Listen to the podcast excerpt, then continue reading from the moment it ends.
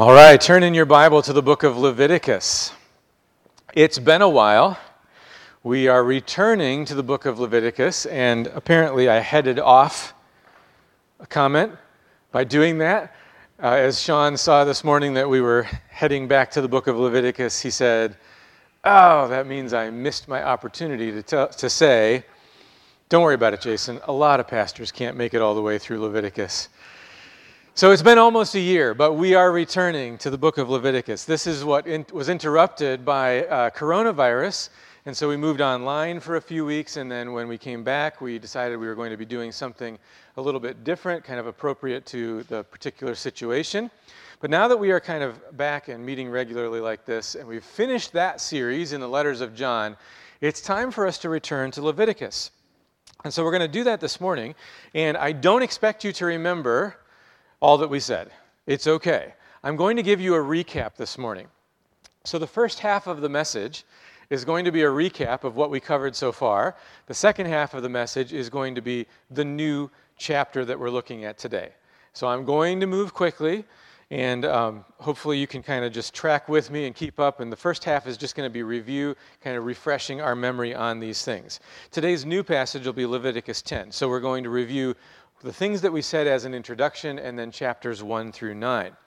The book of Leviticus is about how to enter God's presence or how to live in the presence of God. It's a picture of who God is and what he expects of us.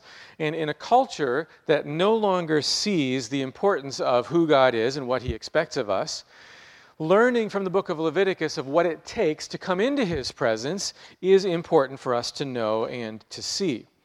Now, the book of Leviticus takes place as God is speaking from the tabernacle, the tent of meeting. And his intention is that his people should live in his presence and enjoy his blessings. And so the book is essentially giving instructions on how to enter God's presence. This is kind of the overview, the outline of Leviticus that we gave before. So, chapters 1 through 7 was sanctuary laws. Chapters 8 through 10 is laws about the priests. So, we'll be at the tail end of that this morning. Chapters 11 through 15 are personal laws. And then, chapter 16 is the centerpiece of the book it's the Day of Atonement. Excuse me. and then, working back from there, as the book finishes out, we see the same themes, but different content personal laws, priestly laws, and sanctuary laws again as the book finishes out.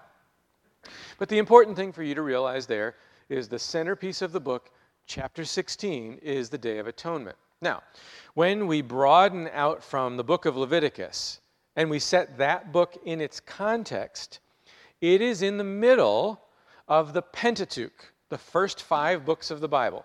Genesis, Exodus, Leviticus, Numbers, and Deuteronomy. And it has a role to play in that whole section of the Bible. I'm going to show you a very busy slide here for a minute. You don't need to get all the details. I'm just going to kind of summarize. I want you to be able to visualize. This is kind of like, for those of you that remember way back in the past, what it was like to go to a shopping mall and you were, especially if it was a big one and you're trying to find your way around, what did you do? You went to that thing in the middle that was a big map of the mall and it had a star on it that said, You are here, right? And you got your bearings and then you could figure out where to go. That's kind of what this slide is, all right? So, the Pentateuch, we have the five books, and I'm not going to go into all the themes that are there, other than to just say the themes that are in Genesis get echoed in Deuteronomy. The themes that are in Exodus get echoed in Numbers. And then Leviticus has its own themes, the themes of sacrifices and cleanliness and holiness. It is the centerpiece of the Pentateuch. Now, where does it fit? The mountain there is Mount Sinai. Not really, it's just a picture, but it represents Mount Sinai. As Israel comes out of Egypt, at Exodus 19, they arrive at Mount Sinai. At Numbers 10, they leave Mount Sinai. So everything between Exodus 19 and Numbers 10 takes place at Mount Sinai. That means the whole book of Leviticus takes place at the foot of Mount Sinai in a very short, compressed time period. Okay, so that's just kind of helping you get your bearings there. So the book of Exodus talks about setting up the tabernacle.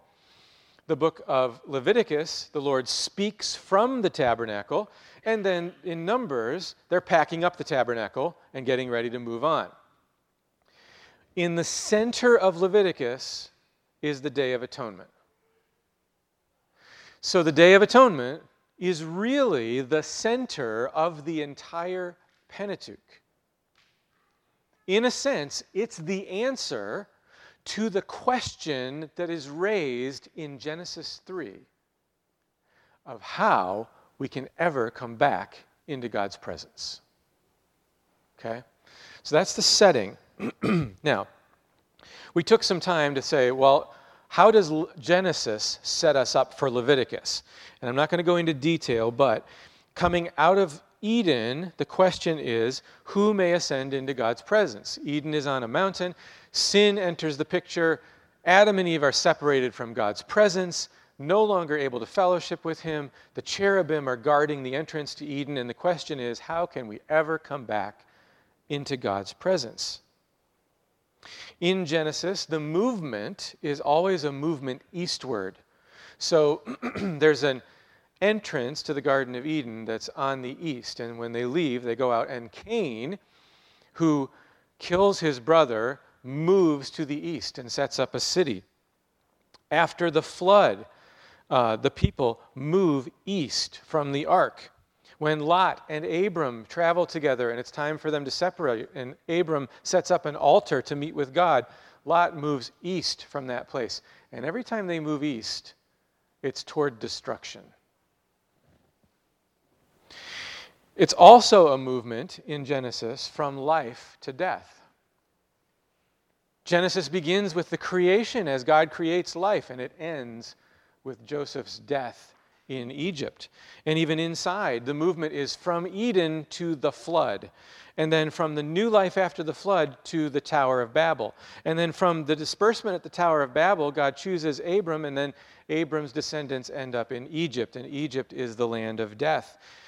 And like I said, the book ends with the death of Joseph. But then the book of Exodus does something different. It reverses the trend. So in Exodus, we have movement from death to life. So, for instance, Israel leaves Egypt and goes to the mountain, Mount Sinai, to meet with God. They're coming out of this land of death and to God's presence. And even inside of Egypt, the picture there is a picture of movement out of death. If you can picture um, the way the story is told in chapters 1 and 2, you have the command of Pharaoh to kill the baby boys in the Nile River. So the river, the water, is a place of death. And then as they're leaving uh, in chapter, uh, I want to say 14, 15, 16, somewhere in there, as they move out, they come to the Red Sea and they get trapped at the Red Sea, and Pharaoh's army is coming, and it's death either way. Either the army's going to kill them, or they're going to go into the sea and they're going to die there. And the sea in Scripture is often used as a place of chaos and death. But what does God do? Well, you have this account. Their whole time in Egypt is bracketed by waters of death, the Nile River and the Red Sea. But God makes a way through that and he splits the waters of the Red Sea, and Israel goes down into dry land on the bottom of the Red Sea and back up out the other side as if they're going through death and into life. And Pharaoh's army tries to do the same thing, but they're not God's people. And so what's their end?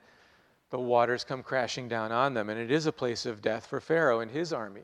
But now Israel has moved from death to life. Exodus is also where we get the introduction of the mediator. Moses is the one who intercedes for the people to Pharaoh, but then he also intercedes for the people to God. He goes up on the mountain to meet with God, and he gets the Ten Commandments and he brings them down. And what happens? Before he can even get down the mountain, they've broken the Ten Commandments. And so God says, That's it. You guys go on ahead. I'm going to keep my promise and give you a land, but I'm not going with you. My presence will not go with you. And Moses says, Lord, if your presence isn't going to go with us, then there's no point in us going. You must go with us. And he intercedes for the people.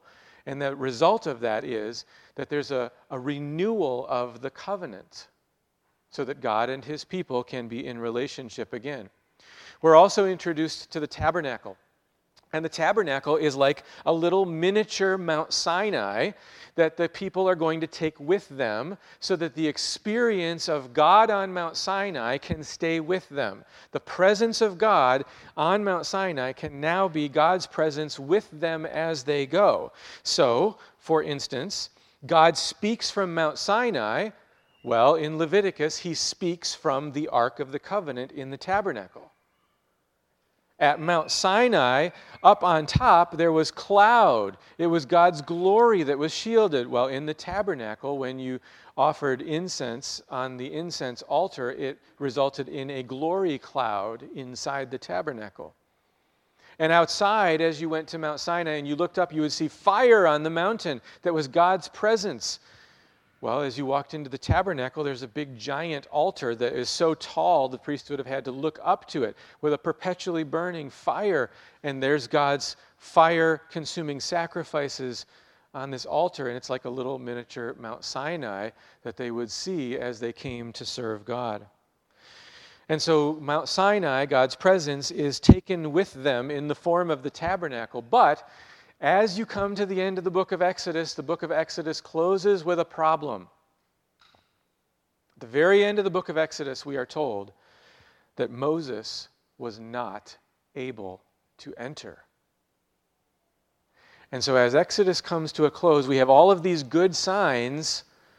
We've moved from death to life, and we have the tabernacle now. We have the mediator, but we're still unable to enter God's presence. And so now Leviticus is going to answer the question for us what does it take to come into God's presence? Well, as we got into Leviticus itself, here's what we saw. In chapter 1, the burnt offering. And we saw that some of the responsibilities that are laid out there belong to the priests and some belong to the person who's bringing the sacrifice. If it has to do with, with doing something with the blood and it has to do with something with the altar, that's a responsibility of the priest. If the instructions are given in the singular, that usually has to do with the worshiper. If it's plural, that's what the priests are supposed to do. The burnt offering, the worshiper would rest his hand on the head of the animal to show that this animal represented him. And then the animal was slaughtered because the worshiper who's coming deserved to die. The blood's applied to the altar. The blood represents the life. And the sacrifice was burned, and it's a pleasing aroma to God.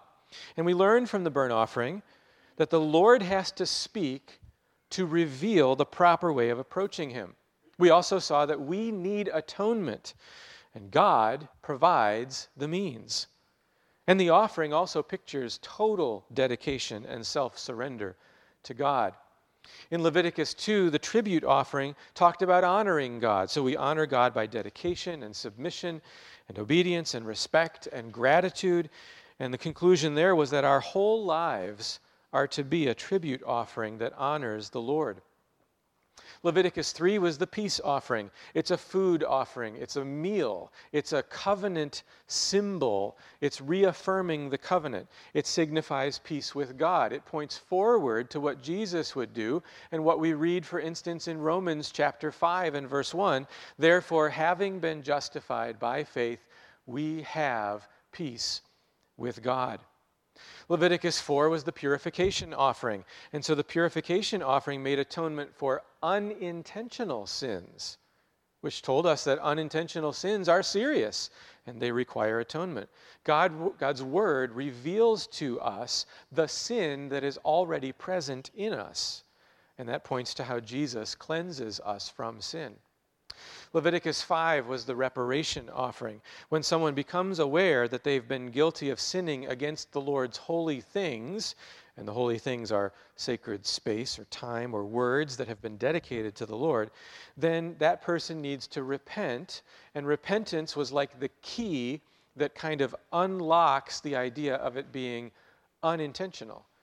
In intentional sin, God would treat as unintentional if there's repentance. And we saw there even how God has designed even private property as something that He's designated as important. And so when we violate someone's property, repentance is needed. And that then brings an end to the sanctuary laws regarding sacrifices, and now begins the laws regarding priests and the instructions for priests. So, chapter 6 and 7, we had a list of instructions for the priests, how they're supposed to carry out each sacrifice. And the one note that I want to draw out from this section was this we noted that the fire of sacrifice was to be a perpetual fire, it constantly was burning. There was always another sacrifice to be made. That's going to come into play. This particular fire is going to come into play in chapter 10, what we look at today. But this points us forward, of course, to the sacrifice of Jesus, because Jesus' sacrifice put an end to all other sacrifices. No longer do the priests need to stand and make sacrifices day after day after day. The fires have been put out, so to speak, by the sacrifice of Christ. And then, chapters 8 and 9, we saw the tabernacle was dedicated and worship began. The priests were ordained. We saw that the Lord desires fellowship with his people, he provides the mediator. And then, chapter 9, and this is important because this will set us up for what we see today, the worship begins in the tabernacle. So, chapter 9, now the tabernacle is beginning to function as God has designed it. Atonement is made, and Moses and Aaron enter the tabernacle. And the Lord comes out in glory to meet with the people. The sacrifices are consumed as fire comes from the Lord and consumes them. And the glory of the Lord that previously only Moses was able to see up on the mountain now is seen by the entire people. And the people respond at the end of chapter 9 with reverence and awe in worship. Now remember, all of this that takes place in chapter 9, with the beginning of the tabernacle and the atonement sacrifice being made, takes place on the same day. And the, the high note at the end of chapter 9, where God meets his people and comes out in glory and consumes the sacrifice, and they're worshiping in reverence and awe, that takes a quick turn for the worse in chapter 10. And chapter 10 takes place on the same day. So if you have your Bible and you're there in Leviticus chapter 10, we're going to pick up at the beginning of this chapter. And you see, we've called this strange fire, and you'll see why very quickly. Leviticus chapter 10, let me start by reading uh, verses, um, I'm going to read verses 1 through 3 just to give us the context here. Leviticus 10, 1 through 3. That says 1 through 2, but I'm going to read through 3.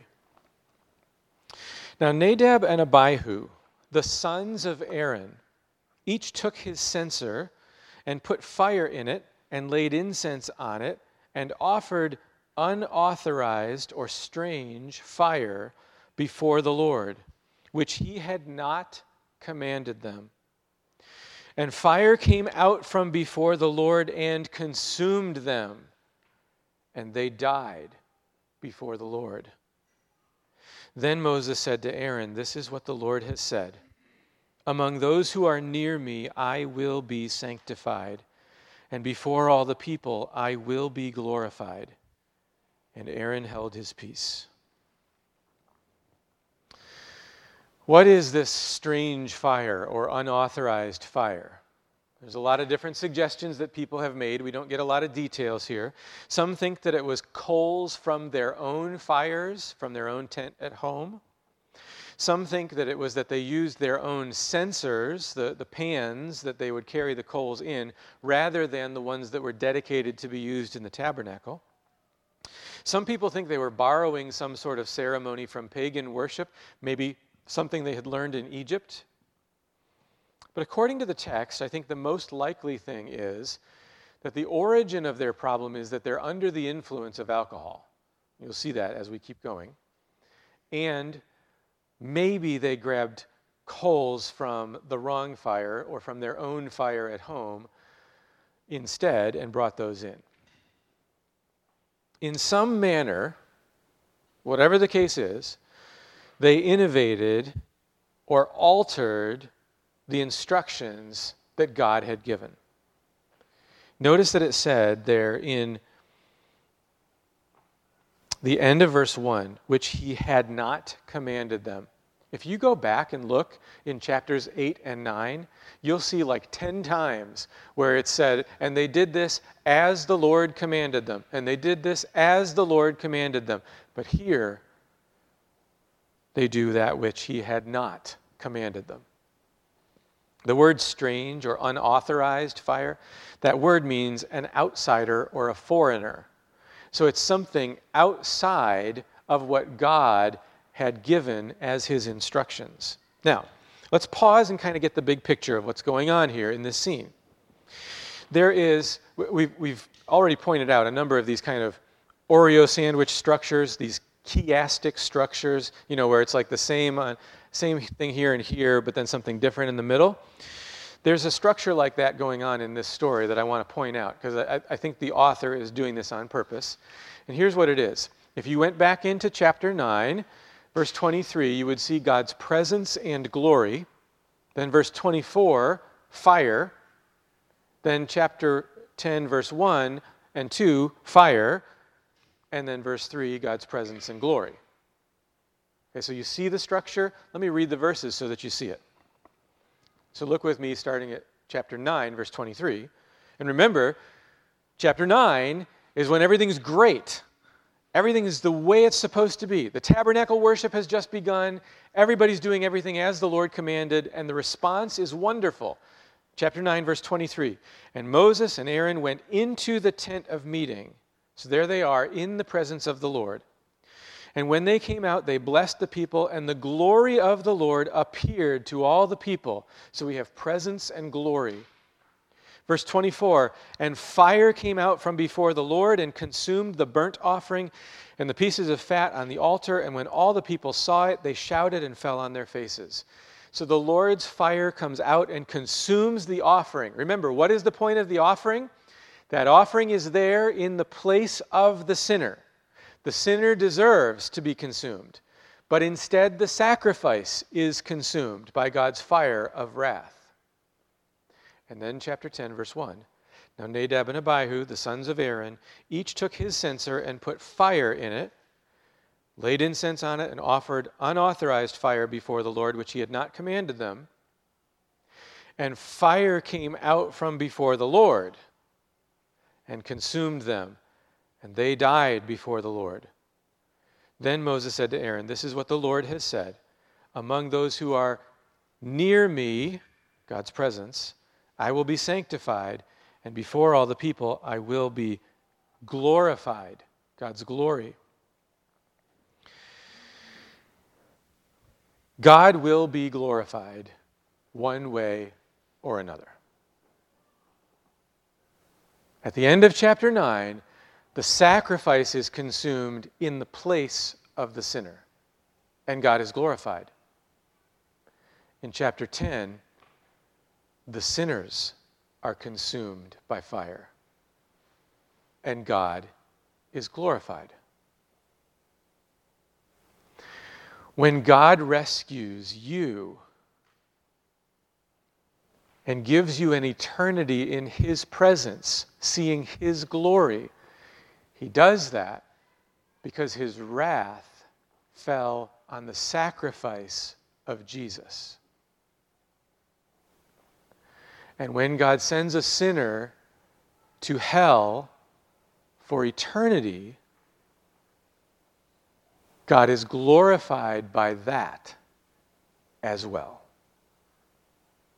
God will be glorified.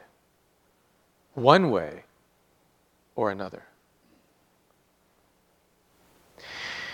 And so, off the high note at the end of chapter 9, now immediately in these first three verses, we have tensions that are introduced into the story, and two questions come up now that we have to answer as the story goes on. And the first question is how do we approach God's presence? And the second one is how do we deal with the defilement of dead bodies now in the tabernacle? And as the story unfolds, these questions will be answered. Let me just kind of give you the preview of what that looks like. In Leviticus 9, like we just said, we have the pristine, brand new tabernacle. Everything's the way it's supposed to be. There's fellowship in God's presence. Then in chapter 10, sin defiles and separates. Now remember where this is headed Leviticus 16, the Day of Atonement. Turn in your Bible a couple pages over to Leviticus 16. I want to show you something.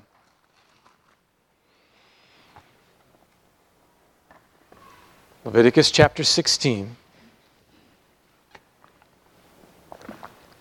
Look with me just at verse 1. The Lord spoke to Moses after the death of the two sons of Aaron, when they drew near before the Lord and died.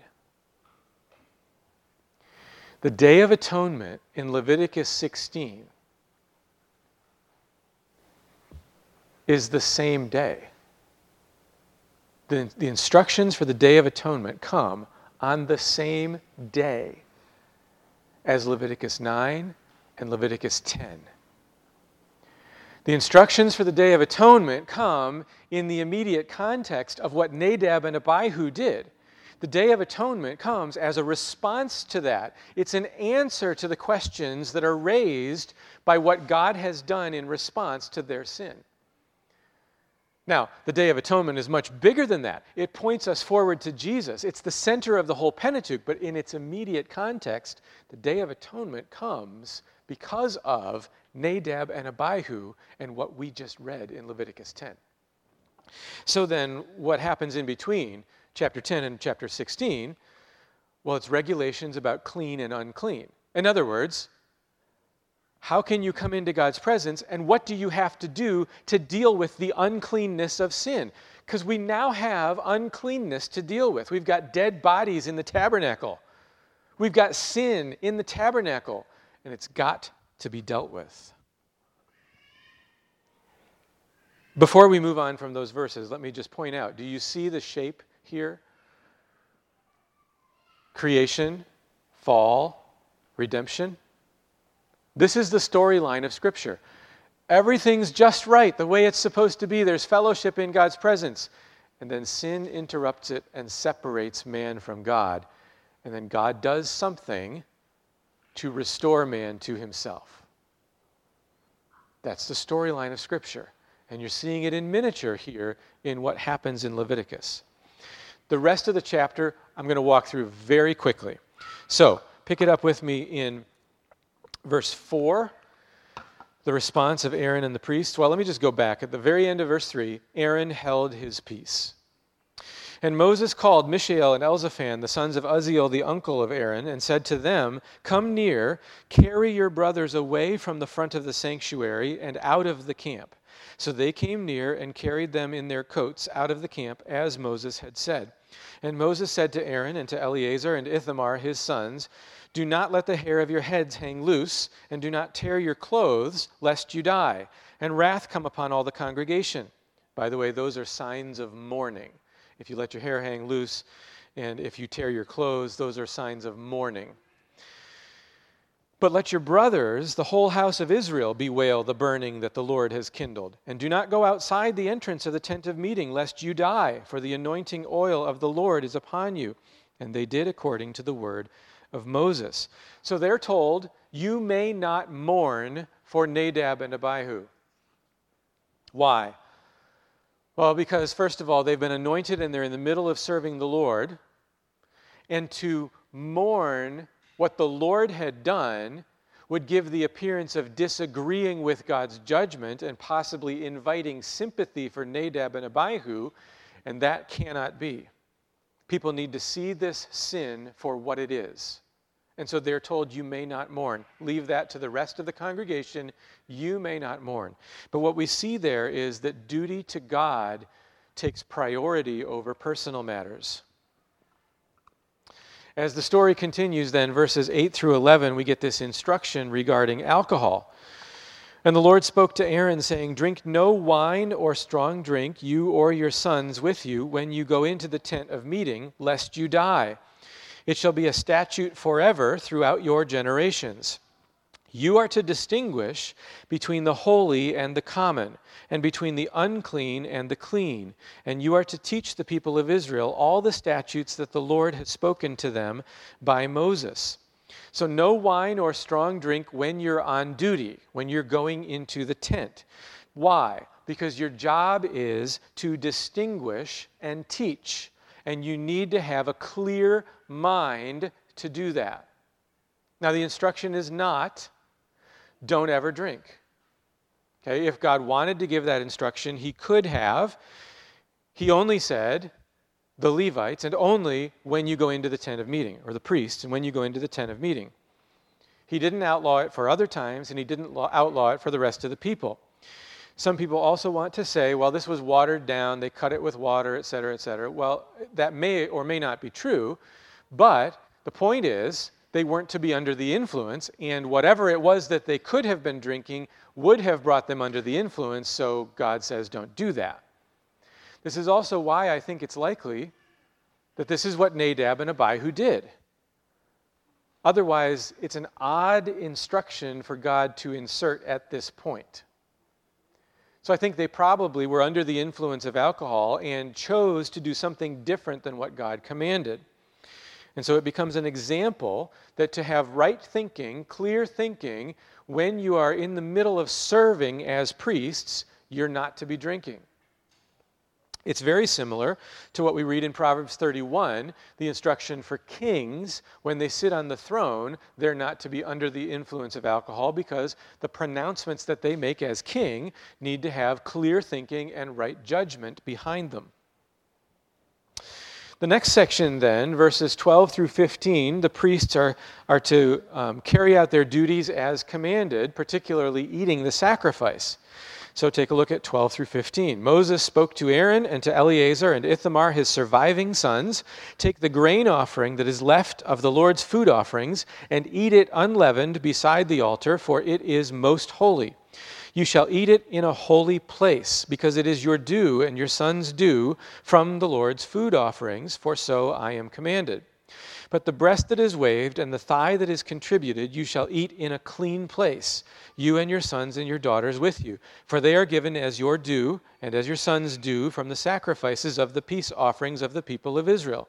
The thigh that is contributed and the breast that is waved they shall bring with the food offerings of the fat pieces to wave for a wave offering before the Lord, and it shall be yours and your sons with you as a due forever, as the Lord has commanded.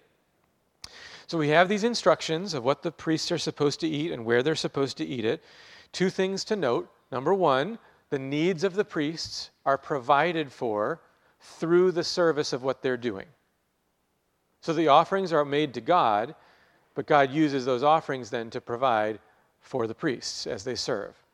The second thing is this where are they supposed to eat it? They're supposed to eat, the text says several times, in a clean place. Let me ask you is the tabernacle at this point in the story a clean place? I don't think it is, because you've just had two priests sin and die. And as the book goes on, we'll see that dead bodies defile. And so this tabernacle is not a clean place. Which then leads to the last section, the question of Aaron's obedience. Verses 16 through 20. Now Moses diligently inquired about the goat of the sin offering, and behold, it was burned up. Now, in Moses' mind, I'm just explaining, side note, this is a problem because it wasn't supposed to be completely burned up. Some of it was supposed to be used for food for the priests. And he was angry with Eleazar and Ithamar, the surviving sons of Aaron, saying, Why have you not eaten the sin offering in the place of the sanctuary, since it is a thing most holy, and has been given to you, that you may bear the iniquity of the congregation, to make atonement for them before the Lord? Behold, its blood was not brought into the inner part of the sanctuary. You certainly ought to have eaten it in the sanctuary, as I commanded. And Aaron said to Moses, Behold, today they have offered their sin offering and their burnt offering before the Lord, and yet such things as these have happened to me. He's talking about the death of Nadab and Abihu there. If I had eaten the sin offering today, would the Lord have approved? And when Moses heard that, he approved. I believe that what happens there is that Aaron and Eleazar and Ithamar don't eat because they recognize the place has been defiled and they're supposed to eat in a clean place. And because of the sins of the priests, there's no clean place for them to eat. And so they forego eating and they consume the whole sacrifice. It's burned up instead. And once the explanation is given to Moses, Moses approves of that. Now, as we consider that story, chapter 10, three conclusions I want to draw for you this morning. Number one, God must be approached as he commands. For us today, what we know, now living on the other side of the cross, is that the gospel is the only way of salvation. Jesus is the only way of salvation. It's the only way for us to approach God. So Paul writes in Galatians chapter 1, verses 8 and 9 to the Galatians, he says, But even if we or an angel from heaven should preach to you a gospel contrary to the one we preach to you, let him be accursed. As we've said before, so now I say again if anyone is preaching to you a gospel contrary to the one you received, let him be accursed. Paul says there's one way. And if anyone suggests anything else, it's wrong. We must approach God as he commands. You and I live in a world that increasingly does not accept that truth. We need to see it in Scripture and believe it in our hearts. And there are people in this world that need to know it. Second conclusion God must be worshiped as he commands. There are boundaries to what we do in terms of innovating in the church. Can we do some things online? Yes, we can. Can we do some we, we sing some songs and we use instruments that they didn't have back then. And yes, we can do some of those things. But at the end of the day, what we do when we gather as the church is what God has commanded. Why do we open His Word? Because that's what He said to do. Why do we read it together? Because that's what He said to do. Why do we preach from His Word? That's what He said to do. Why do we sing together? That's what He said to do. Why do we give? That's what He said to do. We worship God as he commands. When I was younger, uh, just kind of thinking through the ways the church innovated, I remember reading about a church out in California, figures it would be California, that decided to kind of update the Lord's Supper to make it uh, more understandable for a younger generation. And so they replaced the bread and the wine with potato chips and Coke. We don't go there, right? We don't innovate. We don't introduce things that, that God says, no, I've told you to do this. We want to be obedient to God's word. And finally, God's word must be highly regarded. What makes the difference in this story between Nadab and Abihu on the one hand, and Eleazar and Ithamar and Aaron on the other?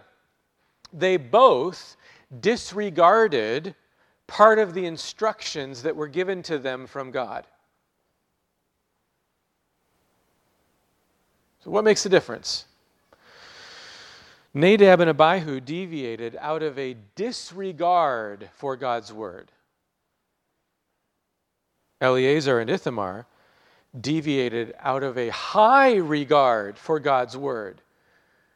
They said, Yes, the instruction is for us to eat, but this is a place of sin. It's not a clean place. We can't go ahead with this until the situation is dealt with. And so their deviation from God's instructions was out of a high regard for His Word. So, how do you regard God's Word?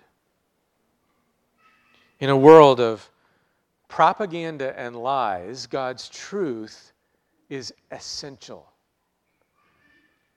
When you're trying to determine what is the truth,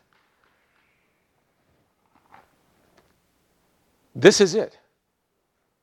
This is the truth. You want to know the standard for how you should operate as a family? This is it. You want to know the standard for how we should operate as a church? This is it. You want to know the standard for what you should expect from government and society? This is it. This is the standard. This is the plumb line against which we measure. When you hear the message of how it is that you can come into God's presence and what takes care of sin, measure it against this. God must be approached as he commands. God must be worshiped as he commands. And God's word must be highly regarded. Would you pray with me? Lord, as we think of this story of Nadab and Abihu this morning, it's a scary story. It should draw us up short to say, wow, do I understand holiness and sin as this dire of a situation? You've provided the mediator for us. You've provided the atonement sacrifice for us. They are one and the same. They are your Son, Jesus. We can now come into your presence because of him. That should bring us great confidence and joy. We don't need to worry coming into your presence. We don't need to clean ourselves up as if that's what our survival depends on. No, you've given us your word that when you look at us, you see Jesus.